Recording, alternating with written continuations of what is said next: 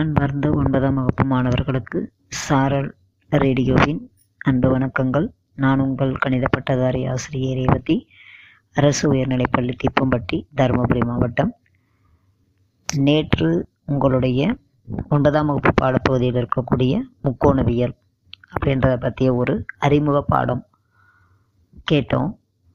அதில் ஒரே ஒரு விஷயம் ஞாபகம் வைத்து கொள்ள வேண்டியது அப்படின்னு சொல்லி பார்த்தீங்கன்னா, ஒரு செங்கோண முக்கோணம் ஒரு செங்கோண முக்கோணத்தில் மூன்று பக்கங்கள் இருக்கும், மூன்று கோணங்கள் இருக்கும். அதில் ஒரு கோணம் தொண்ணூறு டிகிரியாகவும் மற்ற இரண்டு கோணங்கள் கூடுதல் தொண்ணூறு டிகிரியாகவும் இருக்கும். இது நமக்கு தெரியணும்.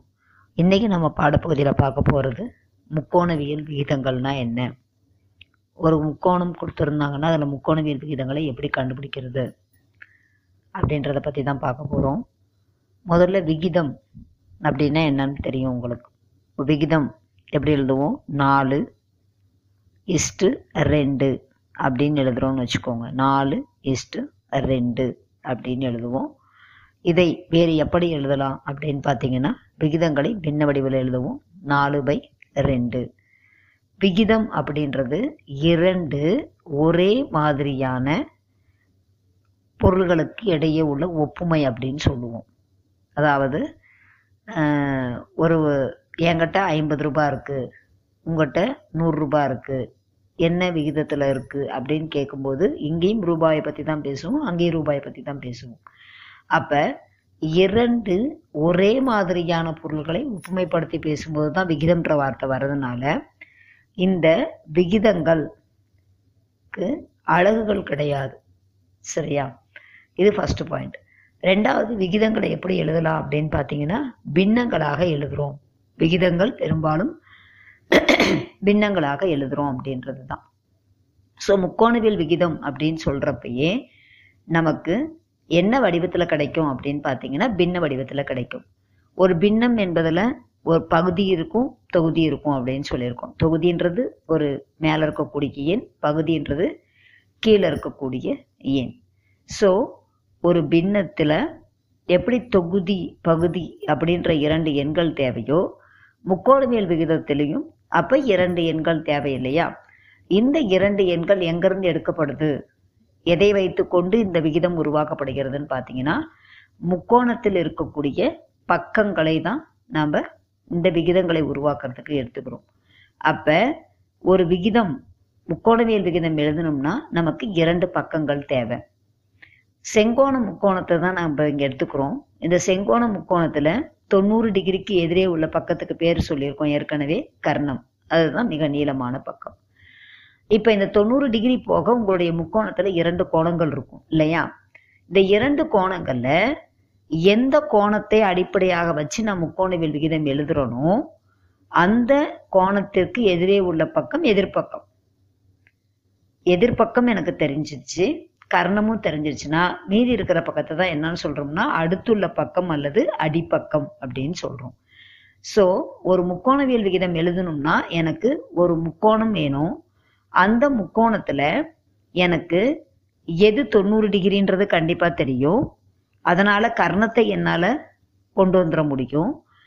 எந்த கோணத்தை வைத்து கொண்டு எனக்கு நான் முக்கோணவியல் விகிதம் எழுத சொல்கிறாங்களோ அந்த கோண அளவு தெரிந்த தெரிஞ்சிருச்சு அப்படின்னு சொன்னால் அதனுடைய எதிர்பக்கம் எதிர்பக்கமாக அமையும், அது மீதி இருக்கக்கூடிய பக்கம் அடிப்பக்கமாக அமையும். ஸோ எனக்கு கணக்கில் ஒரு முக்கோணம் கொடுத்துருப்பாங்க, அந்த முக்கோணத்தினுடைய மூன்று பக்க அளவுகளுமே கொடுத்துருந்தாங்கன்னு வச்சுக்கோங்க. மூன்று பக்க அளவுகளும் கொடுத்துருந்தாங்கன்னா முக்கோணவியல் விகிதம் எழுதுறது ஈஸி. சப்போஸ் மூணு பக்கம் எனக்கு கொடுக்கல, இரண்டு பக்க அளவுகள் மட்டும் கொடுத்துருந்தாங்கன்னா அந்த மூன்றாவது பக்கத்தை முதல்ல கண்டுபிடிச்சிக்கணும். மூன்றாவது பக்கத்தை எப்படி கண்டுபிடிப்போம்? பித்தாகரஸ் தேற்றத்தை பயன்படுத்தி கண்டுபிடிப்போம். இந்த பித்தாகரஸ் தேற்றத்தை பயன்படுத்தி கண்டுபிடிக்கும் போது பக்க அளவுகளில் கர்ணத்தின் அளவு வேணும் அப்படின்னு சொன்னால் இரண்டு பக்க அளவுகளினுடைய வர்க்கத்தையும் கூட்டி அதுக்கு ரூட் எடுக்கணும். இல்லை கர்ணத்தின் அளவு எனக்கு தெரியும், ஒரு பக்கத்தின் அளவு எனக்கு தெரியும், மற்றொரு பக்கத்தின் அளவு தான் தேவைன்னா என்ன பண்ணணும்? கர்ணத்தினுடைய வர்க்கத்திலிருந்து தெரிந்த பக்கத்தினுடைய வர்க்கத்தை கழிச்சிட்டு வரக்கூடிய விடைக்கு என்ன எடுக்கணும்? ஸ்கொயர் ரூட் எடுக்கணும். ஆக மொத்தம் நம்முடைய வேலை என்ன அப்படின்னா, கொடுக்கப்பட்ட முக்கோணத்தினுடைய மூன்று பக்கங்களையும் தெரிந்து வைத்திருப்பது தான். இந்த மூன்று பக்கங்களும் தெரிஞ்சிருச்சு அப்படின்னு சொன்னோம்னா எனக்கு முக்கோணவியல் விகிதம் எழுதுறது ஈஸி. இந்த மாதிரி கணக்குகளும் கேட்பாங்க. அப்படி இல்லைன்னா என்ன மாதிரி கணக்குகள் வரும் அப்படின்னு பார்த்தீங்கன்னா, ஒரு குறிப்பிட்ட முக்கோணவியல் விகிதம் ஒரு முக்கோணத்துக்கு கொடுத்துருவாங்க, சைனோ அல்லது காசோ ஏதோ ஒன்று கொடுத்துருவாங்க. அதை வைத்து கொண்டு மற்ற மீதி இருக்கக்கூடிய முக்கோணவியல் விகிதங்களை எழுதுகிற மாதிரி கணக்குகள் தான் நம்ம பார்க்க போகிறோம். சரி, முக்கோணவியல் விகிதங்கள் எதெல்லாம் முக்கோணவியல் விகிதங்கள்னு பார்த்தீங்கன்னா, மூன்று அடிப்படையான முக்கோணவியல் விகிதங்கள் இருக்கு. இன்னும் கரெக்டாக சொல்லணும்னா இரண்டு அடிப்படையான முக்கோணவியல் விகிதங்கள். ஒன்று சைன் டீட்டா, இன்னொன்று கொசைன் அப்படின்னு சொல்லக்கூடியது. அதை தான் நம்ம என்ன பண்ண போகிறோம் அப்படின்னு சொன்னோம்னா காஸ் அப்படின்னு சுருக்கமாக படிக்க போகிறோம். ஃபஸ்ட்டு சைனு, அடுத்தது கொசைன் சுருங்கிய வடிவம் காசு, அதற்கு பிறகு டேன்ஜென்ட் அப்படின்னு சொல்லப்படக்கூடியது, அதை நம்ம சுருக்கமாக டேனுன்னு படிக்க போகிறோம். முக்கோணவியல் விகிதம்ன்றது பக்கங்களை அடிப்படையாக கொண்டதுன்னு சொல்லி சொல்லிட்டேன் ஏற்கனவே. அப்போ சைன் அப்படின்றதுக்கான விகிதம் என்னவா இருக்கும், அந்த பின்னம் என்னவா இருக்கும் அப்படின்னு பார்த்தீங்கன்னா, உங்களுடைய பக்கம் இருநூத்தி முப்பத்தி ஏழுல ஒரு அட்டவணை கொடுத்துருக்காங்க. அந்த அட்டவணையில ஏபிசி அப்படின்ற முக்கோணம் இருக்கும். அதுல பீன்றதுல தொண்ணூறு டிகிரி இருக்கும். பீன்றதுல தொண்ணூறு டிகிரி இருக்குன்னா ஏன்ற இடத்துல ஒரு கோணமும் சீன்ற இடத்துல ஒரு கோணமும் உருவாகும். ஆனா இப்ப நான் எதை வைத்து கொண்டு முக்கோணவியல் விகிதம் எழுத போறேன்னா, ஏன்ற இடத்துல அந்த கோணம் இருக்கு, அந்த கோணத்தை அடிப்படையாக வச்சுட்டு நான் முக்கோணவியல் விகிதம் எழுதுறேன்னு தான் உங்களுடைய புக்கில் கொடுத்துருக்குறாங்க. இப்போ ஏன்ற இடத்துல உருவாகக்கூடிய கோணத்தை நான் தீட்டான் அப்படின்னு வச்சுக்கிறேன். இப்போ இந்த தீட்டாவிற்கு எதிரே உள்ள பக்கம் எதிர்ப்பக்கம். அப்போ எது எதிர்ப்பக்கமாக அமையும்? Very good, PC. அடுத்தது கர்ணமும் தெரியும், எதிர்ப்பக்கமும் தெரியும். அப்போ அடிப்பக்கம் எது உனக்கு? ஏபி. இப்போ எனக்கு எதிர்ப்பக்கம் எதுன்னு தெரிஞ்சிருச்சு, அடிப்பக்கம் எதுன்னு தெரிஞ்சிருச்சு, கர்ணம் எதுன்னு தெரிஞ்சிருச்சு. இப்போ முக்கோணவியல் விகிதம் எழுதணும். Sine of theta, sine theta அப்படின்றது எதிர்பக்கத்தினுடைய அளவிற்கும் அதனுடைய கர்ணத்திற்கும் இடையே உள்ள விகிதம். சரியா? காஸ் தீட்டா என்பது அடிப்பக்க அளவிற்கும் கர்ணத்திற்கும் இடையே உள்ள விகிதம். டான் தீட்டா அப்படின்றது எதிர்பக்கத்திற்கும் அடுத்துள்ள பக்கத்திற்கும் இடையே உள்ள விகிதம். இதை பார்த்தோன்னே நமக்கு ஸ்ட்ரைக் ஆகும். உங்களுடைய எண்ணம் கரெக்டு தான். டேன் தீட்டாவை வேற எப்படி எழுதலாம் அப்படின்னு பார்த்தீங்கன்னா, sine theta by cos theta. Sine தீட்டாவின் அளவு எதிர்பக்கம் பை கர்ணம், காஸ் தீட்டாவின் அளவு அடுத்துள்ள பக்கம் பை கர்ணம். காஸ் தீட்டாவை திருப்பி எழுதி பாருங்க, கர்ணம் பை அடுத்துள்ள பக்கம்னு வரும். கர்ணமும் கர்ணமும் அடிபட்டு போயிடும். So sine theta by cos தீட்டான்றது எதிர்பக்கம் பை அடிப்பக்கம்னு வந்துடும். இப்போ டேன் தீட்டாவினுடைய மதிப்பு எதிர்பக்கம் பை அடிப்பக்கம். இந்த மூன்று அடிப்படையான முக்கோணவியல் விகிதங்கள் நமக்கு கண்டிப்பாக தெரியணும். இந்த இதை வச்சுக்கிட்டு தான் நம்ம கணக்குகள் பார்க்க போகிறோம். கணக்கு எடுத்துக்காட்டு ஆறு புள்ளி ஒன்று. கீழ்காணும் படத்தில் உள்ள அளவுகளுக்கு தீட்டாவை பொறுத்து சைன், கொசைன் மற்றும் டேன்ஜென்ட் விகிதங்களை கணக்கிடுங்க. இது ரொம்ப எளிமையான கணக்கு, ஒன் மார்க்கில் கூட கேட்கலாம். இப்போ கொடுத்துருக்கிறதுல உங்களுக்கு படம் ஆறு புள்ளி மூணு பக்கம் இரநூத்தி முப்பத்தெட்டை பாருங்க. அதில் முக்கோணம் பி கியூஆர் கொடுத்துருக்காங்க. அதில் பின்ற இடத்துல தான் உங்களுக்கு தொண்ணூறு டிகிரி இருக்குது, கியூன்ற இடத்துல தீட்டா இருக்குது. பி கியூனுடைய அளவு கொடுத்துருக்காங்க, கியூஆர்னுடைய அளவும் கொடுத்துருக்காங்க, பிஆர்னுடைய அளவும் கொடுத்துருக்காங்க. மூணு அளவும் எனக்கு தெரியும். இப்போ நான் செய்ய வேண்டியது என்ன? தொண்ணூறு டிகிரிக்கு எதிரே உள்ள பக்கம் கர்ணம், அதனால் கியூஆர் அதுதான் கர்ணம். நெக்ஸ்ட்டு கியூன்ற இடத்துல தீட்டா இருக்கிறதுனால தீட்டாவிற்கு எதிரே உள்ள பக்கம் எதிர்பக்கம், அதனால் பிஆர் அப்படின்றது என்னவாயிரும்? எதிர்பக்கம் ஆயிரும். எதிர்பக்கமும் கர்ணமும் பிடிச்சாச்சு, மீதி இருக்கிற பக்கம் என்னது? அடிப்பக்கம். எனவே பிக்யூ சமம் பன்னிரெண்டு அலகுகள்ன்றது தான் என்னதான் இருக்கும்? அடிப்பக்கமாக இருக்கும். இப்போ மூன்று பக்க அளவுகளும் எனக்கு தெரியும். சைன் தீட்டா என்ன வரும்? நீங்களே சொல்லலாம். எதிர்பக்கம் பை கர்ணம், அதனால் ஆன்சர் முப்பத்தி ஐந்து பை முப்பத்தி ஏழு. காஸ் தீட்டான்றது அடிப்பக்கம் பை கர்ணம், அதனால் பன்னிரெண்டு பை முப்பத்தி ஏழு. டேன் தீட்டா அப்படின்றது எதிர்பக்கம் பை அடிப்பக்கம், எதிர்பக்கம் முப்பத்தி அஞ்சு, அடிப்பக்கம் பன்னிரெண்டு. இதை சுருக்க முடிந்ததால் பின்னங்களை சுருக்க முடிகிறோம் முடியும்னு சொல்லியிருக்கோம் இல்லையா. மேலேயும் கீழேயும் ஒரே நம்பரால் வாய்ப்பாடு சொல்லி அடிப்போம். அப்படி சுருக்க முடிஞ்சிச்சுன்னா சுருக்கலாம், அப்படி இல்லைன்னா பின்னமாக அப்படியே வைத்து கொள்ளலாம். இதை தசம பின்னமாக மாற்றணும் அப்படின்ற கட்டாயம் கிடையாது. அதே மாதிரி இதற்கு வந்து அலகுகள் கிடையாது, அலகுகள் தான் போடுவோமே ஒழிய சென்டிமீட்டர் மில்லி மீட்டர்ன்ற அந்த யூனிட் போட மாட்டோம். சரியா? அடுத்தது மூன்று முக்கோணவியல் விகிதங்கள் இருக்கிற மாதிரி தலைகீழ் விகிதங்கள் இருக்கு. தலைகீழினா என்ன அப்படின்னு பா சொல்லியிருக்கோம். ஒரு பின்னத்தை தொகுதியை பகுதியாகவும் பகுதியை தொகுதியாகவும் மாற்றி எழுதக்கூடிய ஒரு வடிவம் தான் அதனுடைய தலைகீழி. உதாரணத்துக்கு நாலு பை ஐந்துன்னு எடுத்துக்கிட்டோம்னா அதனுடைய பெருக்கல் தலைகீழி என்னவா இருக்கும்? ஐந்து பை நாலு. இந்த கான்செப்ட் உங்களுக்கு நம்பர்ல தெரியும். இன்னொரு ஒன்று என்ன அப்படின்னு பார்த்தீங்கன்னா, ஒரு எண்ணையும் அதனுடைய பெருக்கல் தலைகீழியையும் பெருக்கணும்னா உங்களுக்கு விட என்ன கிடைக்கும்? ஒன்றுன்னு கிடைக்கும். அதாவது நாலு பை அஞ்சு சொன்னோம் இல்லையா, அதனுடைய தலைகீழி ஐந்து பை நாலு. ரெண்டுத்தையும் பெருக்கி பார்த்தீங்கன்னா என்ன விடை கிடைக்கும்? ஒன்றுன்னு கிடைக்கும். இந்த ரெண்டு கான்செப்டையும் ஞாபகம் வச்சுக்கணும். கொடுக்கப்பட்ட பின்னத்தை தலை திருப்பி எழுதுனீங்கன்னா அதுக்கு பேர் தலைகீழி. ஒரு எண்ணை ஒரு பின்னத்தையும் அதனுடைய பெருக்கல் தலைகீழியும் பெருக்கினீங்கன்னா ஆன்சர் என்ன கிடைக்கும்? ஒன்று கிடைக்கும். இதை வச்சு கொண்டு தான் நம்ம இப்போ என்ன பண்ண போகிறோம்னா தலைகீழ் விகிதங்களை படிக்க போகிறோம். ஏற்கனவே நம்ம என்னென்ன விகிதங்கள் படித்தோம்? Sign, cos, tan. சைனுக்கான விகிதம் என்ன? எதிர்ப்பக்கம் பை கர்ணம். இப்போ இதையே நான் திருப்பி எழுதுனேன்னா என்ன கிடைக்கும்? கர்ணம் பை எதிர்ப்பக்கம். அப்போ சைனுக்கான தலைகீழ் விகிதம் கர்ணம் பை எதிர்ப்பக்கம், அதற்கான பேரு கொசிக்கன் தீட்டா. நெக்ஸ்ட், இந்த கொசிக்கன் தீட்டா அப்படின்றது தான் நான் சுருக்கமாக சிஓஎஸ்இசி தீட்டா அப்படின்னு எழுதுறேன். உங்களுடைய புத்தகத்தில் பக்கம் இரநூத்தி முப்பத்தி ஒம்போதில் அந்த அட்டவணை கொடுத்துருக்குறாங்க. அடுத்தது நம்மளுக்கு காசுக்கு தெரியும், அடுத்துள்ள பக்கம் பை கர்ணம். தலைதிருப்பி என்ன எழுதுனா என்ன வரும்? கர்ணம் பை அடுத்துள்ள பக்கம்னு வரும். அதற்கு கொடுத்துருக்கிற பேர் சீக்கண்ட் தீட்டா. அதை சுருக்கமாக எஸ்இசி தீட்டான் அப்படின்னு எழுதுவோம். Next tan theta. டேன் தீட்டாவினுடைய மதிப்பு என்னன்னு சொன்னோம். எதிர்ப்பக்கம் பை அடிப்பக்கம்னு எழுதலாம், அல்லது சைன் பை காசுன்னு எழுதலாம். இதை தலைகீழ் விகிதமாக எழுதுனா என்ன எழுதலாம்?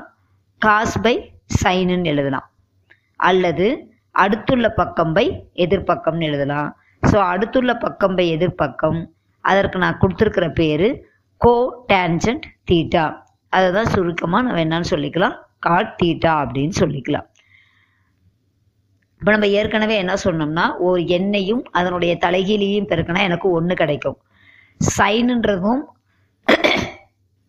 கொசிக்கண்ட்ன்றதும் தலைகீழ் விகிதங்கள்னு பார்த்தோம். அதனால சைனையும் கொசிக்கண்டையும் பெருக்கினா எனக்கு என்ன விடை கிடைக்கும்? ஒன்று. காசையும் சீக்கண்டையும் பெருக்கணும்னா எனக்கு விடை ஒன்று. டேனையும் கோடான்ஜென்ட்டையும் அதாவது காட்டையும் பெருக்கினா எனக்கு என்ன விடை கிடைக்கும்? ஒன்றுன்னு கிடைக்கும். இந்த கான்செப்டை ஞாபகம் வச்சுக்கணும், பின்னால் கணக்குகள் போடும்போது நமக்கு உபயோகமாக இருக்கும். அடுத்தது எடுத்துக்காட்டு ஆறு புள்ளி ரெண்டு. கொடுக்கப்பட்டுள்ள படத்தில் தீட்டாவை பொறுத்து ஆறு முக்கோணவியல் விகிதங்களை காண்க அப்படின்னு கொடுத்துருக்குறாங்க. இப்போ படம் ஆறு புள்ளி அஞ்சு பாருங்க, பக்கம் இரநூத்தி முப்பத்தொம்போதுல ஏபிசி அப்படின்ற முக்கோணம் கொடுத்துருக்குறாங்க. ஏன்ற இடத்துல தொண்ணூறு டிகிரி இருக்கு, பீன்ற இடத்துல தீட்டா இருக்கு. ஒரு பக்கம் அதாவது தொண்ணூறு டிகிரிக்கு எதிரே உள்ள பக்கம் என்னது? கர்ணம். அந்த கர்ணத்தினுடைய அளவு கொடுத்துட்டாங்க இருபத்தஞ்சு. அடுத்து தீட்டாவிற்கு எதிரே உள்ள பக்கம் எதிர்பக்கம் ஏழுன்னு கொடுத்துருக்குறாங்க. எனக்கு எது கொடுக்கல? ஏபி கொடுக்கல, அதாவது அடிப்பக்கம் கொடுக்கல. இப்போ எப்படி கண்டுபிடிக்கணும்? இருபத்தி அஞ்சுனுடைய ஸ்கொயர்லேருந்து ஏழு ஸ்கொயரை கழிக்கணும். இருபத்தஞ்சி ஸ்கொயர் ஆறுநூற்றி இருபத்தி அஞ்சு, ஏழு ஸ்கொயர் எவ்வளவு? நாற்பத்தி ஒம்பது. கழிச்சிங்கன்னா விடை ஐநூற்றி எழுபத்தி ஆறுன்னு இருக்கும்.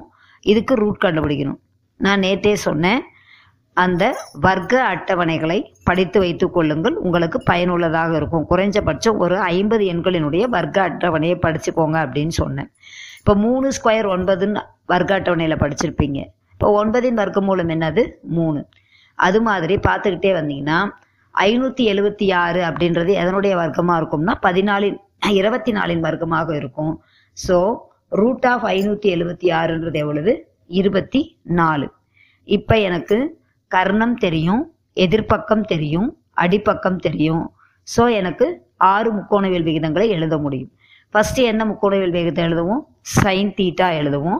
எதிர்பக்கம் பை கர்ணம் ஏழு பை இருபத்தஞ்சு. சைன் எழுதின உடனேயே அதனுடைய தலைகீழ் விகிதத்தையும் அதுக்கு உடனே எழுதிருங்க. சைனுடைய தலைகீழ் விகிதம் என்னது? கொசிகண்ட் இல்லையா? அப்போ சைன் தீட்டாக்கு எதிர்பக்கம் பை கர்ணம் ஏழு பை இருபத்தஞ்சுன்னு எழுதுனீங்கன்னா உடனடியாக கொசிகண்ட் எழுதிட்டோம்னா இருபத்தஞ்சு பை ஏழு.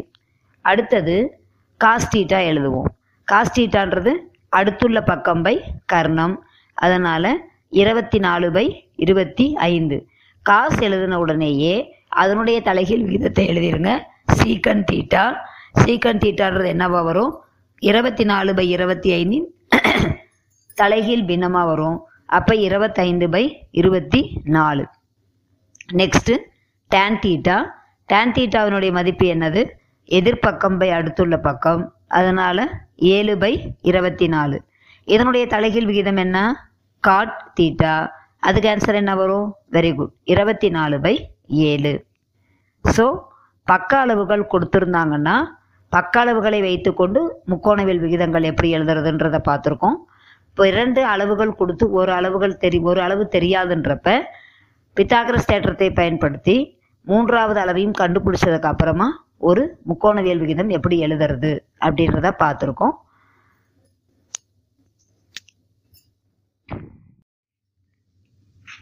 நம்ம அடுத்த கணக்குக்கு போகலாம். பக்கம் இரநூத்தி நாற்பது, எடுத்துக்காட்டு ஆறு புள்ளி மூணு. டேன் ஏ சமம் ரெண்டு பை மூணு எனில் மற்ற முக்கோணவியல் விகிதங்களை காண்க. போன கணக்குக்கும் இந்த கணக்குக்கும் என்ன வித்தியாசம் அப்படின்னு பார்த்தீங்கன்னா, போன கணக்கில் பக்க அளவுகள் ஒன்றா மூணு பக்க அளவுகளும் கொடுத்துருப்பாங்க, இல்லைன்னா இரண்டு பக்க அளவுகள் கொடுத்து ஒரு பக்க அளவு நாம் கண்டுபிடிச்சி முக்கோணவியல் விகிதங்கள் எழுதணும்.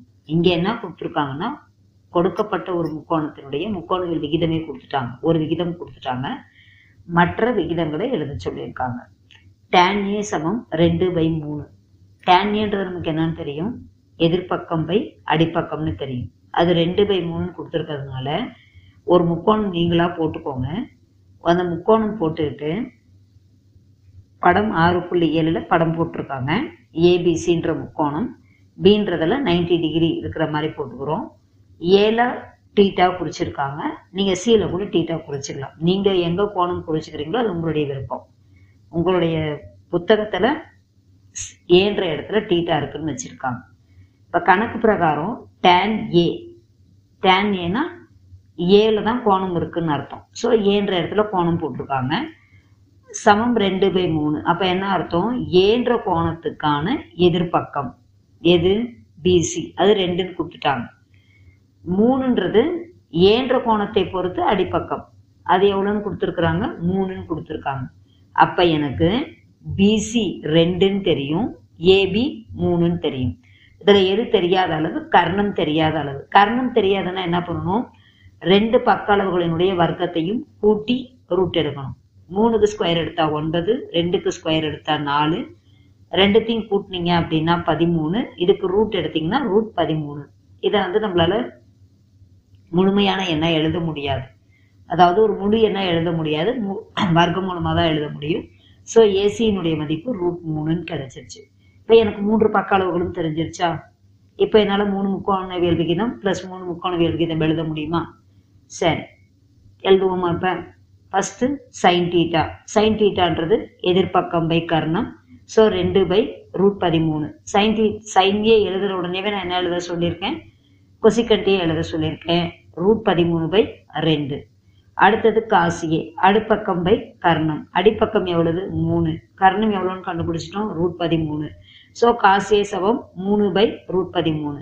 அப்போ காசி எழுதுனதுக்கப்புறம் உடனே எதை எழுதணும்? சீக்கண்டையே எழுதணும். சீக்கண்டே எழுது ரூட் பதிமூணு பை மூணு. நெக்ஸ்ட் டேன்யே எழுதணும். டேன்யே தான் ஏற்கனவே உங்களுக்கு கொடுத்துட்டாங்க கணக்கில் ரெண்டு பை மூணு. நீங்கள் இதெல்லாம் போட்டு பார்த்தீங்கன்னாலும் அந்த ரெண்டு பை மூணு வந்துடும். எதிர்பக்கம் பை அடிப்பக்கம் ரெண்டு பை மூணுன்னு வந்துடும். உங்களுடைய விடையும் சரிபார்த்த மாதிரி ஆயிடும். ஸோ டேன் ஏ சமம் ரெண்டு பை மூணு, அதனால காட் ஏ சமம் மூணு பை ரெண்டு. மிக எளிமையான கணக்குகள் தான், பெரும்பாலும் இரண்டு மார்க்கில் மட்டும்தான் கேட்கறதுக்கான வாய்ப்புகள் உண்டு. நெக்ஸ்ட் கணக்கு எடுத்துக்காட்டு ஆறு புள்ளி நாலு. சீக்கன் தீட்டா சமம் பதிமூணு பை ஐந்து எனில் ரெண்டு சைன் தீட்டா மைனஸ் மூணு காஸ் தீட்டா பை நாலு சைன் தீட்டா மைனஸ் ஒன்பது cos theta is equal to மூணு என நிறுவுக. இப்போ போன கணக்குக்கும் இந்த கணக்குக்கும் என்ன வித்தியாசம்? நீங்கள் ஒவ்வொரு எக்ஸாம்பிள்ஸ் பார்த்துட்டு வரும்போதும் ஏதோ ஒரு சின்ன டிஃப்ரென்ஸ் இருக்கும். ஃபர்ஸ்ட் கணக்கில் மூன்று பக்களவுகளும் கொடுத்துருந்தாங்க. ரெண்டாவது கணக்கில் இரண்டு பக்களவுகள் கொடுத்து ஒரு பக்களவு நம்ம கண்டுபிடிச்சி முக்கோணவியல் விகிதம் போட்டோம். மூணாவது எடுத்துக்காட்டில் எப்படி இருந்ததுன்னு பார்த்தீங்கன்னா, ஒரு முக்கோணவியல் விகிதம் கொடுத்துட்டு மீதி இருக்கக்கூடிய முக்கோணவியல் விகிதங்களை எழுதி சொன்னாங்க. இங்கே ஒரு முக்கோணவியல் விகிதம் கொடுத்துட்டாங்க, அதை வச்சுக்கிட்டு ஒரு பின்னம் கொடுத்துருக்காங்க, அந்த இதனுடைய மதிப்பு கண்டுபிடிக்க சொல்லி சொல்லியிருக்கிறாங்க. சரியா? இப்ப முதல்ல எப்பயுமே என்ன பண்ணணும் அப்படின்னா, கொடுத்துருக்கிறது எழுதணும். சீக்கன் தீட்டா சமம் பதிமூணு பை அஞ்சுன்னு கொடுத்துட்டாங்க. இப்போ சீக்கன் தீட்டா பதிமூணு பை அஞ்சு அப்படின்னு கொடுத்துட்டாங்க அப்படின்னா ஃபர்ஸ்ட் நான் ஒரு முக்கோணம் போடணும். அந்த முக்கோணத்துக்கு பேரும் கொடுத்துட்டேன், ஏபிசி. உங்க புத்தகத்தில் இருக்கக்கூடிய படத்தையே பார்த்துக்கோங்க, படம் ஆறு புள்ளி எட்டு. ஏசி ஏல தொண்ணூறு டிகிரி வச்சிருக்காங்க, பியில தீட்டா டிகிரின்னு வச்சுட்டாங்க. சீக்கன் தீட்டா பதிமூணு பை அஞ்சு. சீக்கன் தீட்டான்றது எதனுடைய தலைகள் விகிதம்னு பார்த்தோம்? காசினுடைய தலைகள் விகிதம். காசினுடைய தலைகள் விகிதம்னா காசுக்கு என்ன பார்த்தோம்? அடிப்பக்கம் பை கர்ணம், இல்லையா? இப்போ சீக்கன் தீட்டான்றது என்னது? கர்ணம் பை அடிப்பக்கம். சீக்கன் தீட்டா பதிமூணு பை அஞ்சுன்னா கர்ணமும் அடிப்பக்கமும் கொடுத்துருக்காங்கன்னு அர்த்தம். கர்ணம் பதிமூணு, அடிப்பக்கம் அஞ்சு. இப்போ படத்துக்கு வருவோம். படத்துல கர்ணம்ன்றது எது? தொண்ணூறு டிகிரிக்கு எதிரே உள்ள பக்கம். அதனால பிசின்றது பதிமூணுன்னு எழுதிக்கணும். அடிப்பக்கம்ன்றது எது? தீட்டாவிற்கு கீழே இருக்கிறது. தீட்டாவுக்கு கீழே இருக்கிற பகுதி எது? ஏபி. அதனால அதை அஞ்சுன்னு எழுதிக்கிட்டேன். எனக்கு இப்ப கர்ணம் தெரியும், அடிப்பக்கம் தெரியும், எதிர்பக்கம் கண்டுபிடிக்கணும். கர்ணமும் அடிப்பக்கமும் தெரிஞ்சிச்சுன்னா என்ன பண்ணணும்னு சொல்லியிருக்கோம்? பதிமூணுக்கு ஸ்கொயர் எடு நூத்தி அறுபத்தி ஒன்பது, அஞ்சுக்கு ஸ்கொயர் எடுக்கணும் இருபத்தஞ்சு, நூற்றி அறுபத்தி ஒன்பதுல இருந்து இருபத்தஞ்ச கழிங்க நூற்றி நாற்பத்தி நாலு வரும். அதுக்கு ரூட் எடுத்தீங்கன்னா எவ்வளவு? பனிரெண்டு. இந்த வர்க்க மூல வாய்ப்பாடு மனப்பாடம் பண்ணி வச்சிருக்கிறதுனால ரூட் நூற்றி நாற்பத்தி நாலு பன்னிரெண்டுன்னு கண்டுபிடிச்சிட்டோம். இப்போ மூன்று பக்க அளவுகளும் தெரியுமா? மூன்று பக்க அளவுகளும் தெரிஞ்சிருச்சு. இப்போ அந்த பின்னத்துக்கு வாங்க. அதில் நமக்கு என்னென்ன கண்டுபிடிக்கணும்னு பாருங்க. சைன் தீட்டாவும் காஸ் தீட்டாவும் இருந்தால் போதும். அதனால அந்த ரெண்டு முக்கோண விகிதம் மட்டும் நீங்கள் கண்டுபிடிச்சிக்கோங்க. சைன் தீட்டான்றது எதிர்பக்கம் பை கர்ணம். அதனால எதிர்பக்கம் எவ்வளோன்னு கண்டுபிடிச்சிட்டோம்? பனிரெண்டு, பனிரெண்டு பை பதிமூணு. அடுத்து காஸ் தீட்டா. காஸ் தீட்டான்றது என்ன வரும்? அடிப்பக்கம் பை கர்ணம். அதனால அஞ்சு பை பதிமூணு. இப்போ சைன் தீட்டாவும் கண்டுபிடிச்சிட்டேன், காஸ் தீட்டாவும் கண்டுபிடிச்சிட்டேன். இப்போ கணக்குக்கு வருவோம். ரெண்டு சைன் தீட்டா, அப்போ ரெண்டு பெருக்கல் பன்னெண்டு பை பதிமூணு மைனஸ் மூணு காஸ் தீட்டா, மூணு பெருக்கல் அஞ்சு பை பதிமூணு பை நாலு சைன் தீட்டான்றதுனால நாலு பெருக்கல் பன்னெண்டு பை பதிமூணு மைனஸ் ஒன்பது பெருக்கல் காஸ் தீட்டாவின் மதிப்பு அஞ்சு பை பதிமூணு. இதில் இப்போ நம்ம செய்ய வேண்டிய வேலை சாதாரணமாக பின்னங்களினுடைய பெருக்கலும் கழித்தலும் கூட்டலும் தான் செய்ய போகிறோம். இது முடிச்சதுக்கப்புறம் ரெண்டு இன்ட்டு பன்னெண்டு பை பதிமூணுன்னா என்ன பண்ணுவீங்க? தொகுதியை தொகுதியோட பெருக்கிக்குவோ. ரெண்டு பன்னெண்டுக்கு இருபத்தி நாலு, இருபத்தி நாலு பை பதிமூணு வரும். அடுத்த பின்னம் மூவஞ்சு பதினஞ்சு பை பதிமூணு வரும், இல்லையா? இப்போ ரெண்டுத்துலையுமே டினாமினேட்டர் சேம், அதாவது பகுதி சமமாக இருக்கு. அப்போ தொகுதியில் இருக்கக்கூடிய எண்களை மட்டும் கழிச்சா போதும். இருபத்தி நாலையும் பதினஞ்சையும் கழிச்சு பை பதிமூணுன்னு போடுவோம். அதே மாதிரி கீழே வாங்க. நாலு பெருக்கள் பன்னெண்டு பை பதிமூணுன்னா பன்னெண்டாங்க நாற்பத்தி எட்டு பை பதிமூணுன்னு வரும். மைனஸ் ஒன்பது இன்ட்டு அஞ்சு பை பதிமூணுன்னா ஒன்பது அஞ்சு நாற்பத்தஞ்சு பை பதிமூணுன்னு வரும். இப்போ பகுதி ஒரே மாதிரி இருக்கிறதுனால தொகுதியை மட்டும், அதாவது நாற்பத்தி எட்டுல இருந்து நாற்பத்தஞ்சை கழிச்சு பை பதிமூணுன்னு எழுதுவோம். இருபத்தி நாலுல இருந்து பதினஞ்சை கழிச்சிங்கன்னா ஒன்பது, ஒன்பது பை பதிமூணுன்னு வரும். மேலே கீழே மூணு பை பதிமூணுன்னு வரும். ஒரு பின்னத்தை மற்றொரு பின்னத்தால வகுக்கணும்னா என்ன பண்ணணும்? மேலே இருக்கிற பின்னத்தை அப்படியே வச்சுக்கணும், கீழே இருக்கிற பின்னத்தை தலைகீழா மாற்றி பெருக்கணும். அப்போ ஒன்பது பை பதிமூணு பை மூணு பை பதிமூணுன்னு இருந்துச்சு, இல்லையா? இப்போ என்ன பண்ணணும்? ஒன்பது பை பதிமூணு பெருக்கல் பதிமூணு பை மூணுன்னு எழுதணும். அப்போ பதிமூணும் பதிமூணும் அடிபட்டு போயிடும். மீதி இருக்கிறது என்னவா இருக்கும்? ஒன்பது பை மூணு.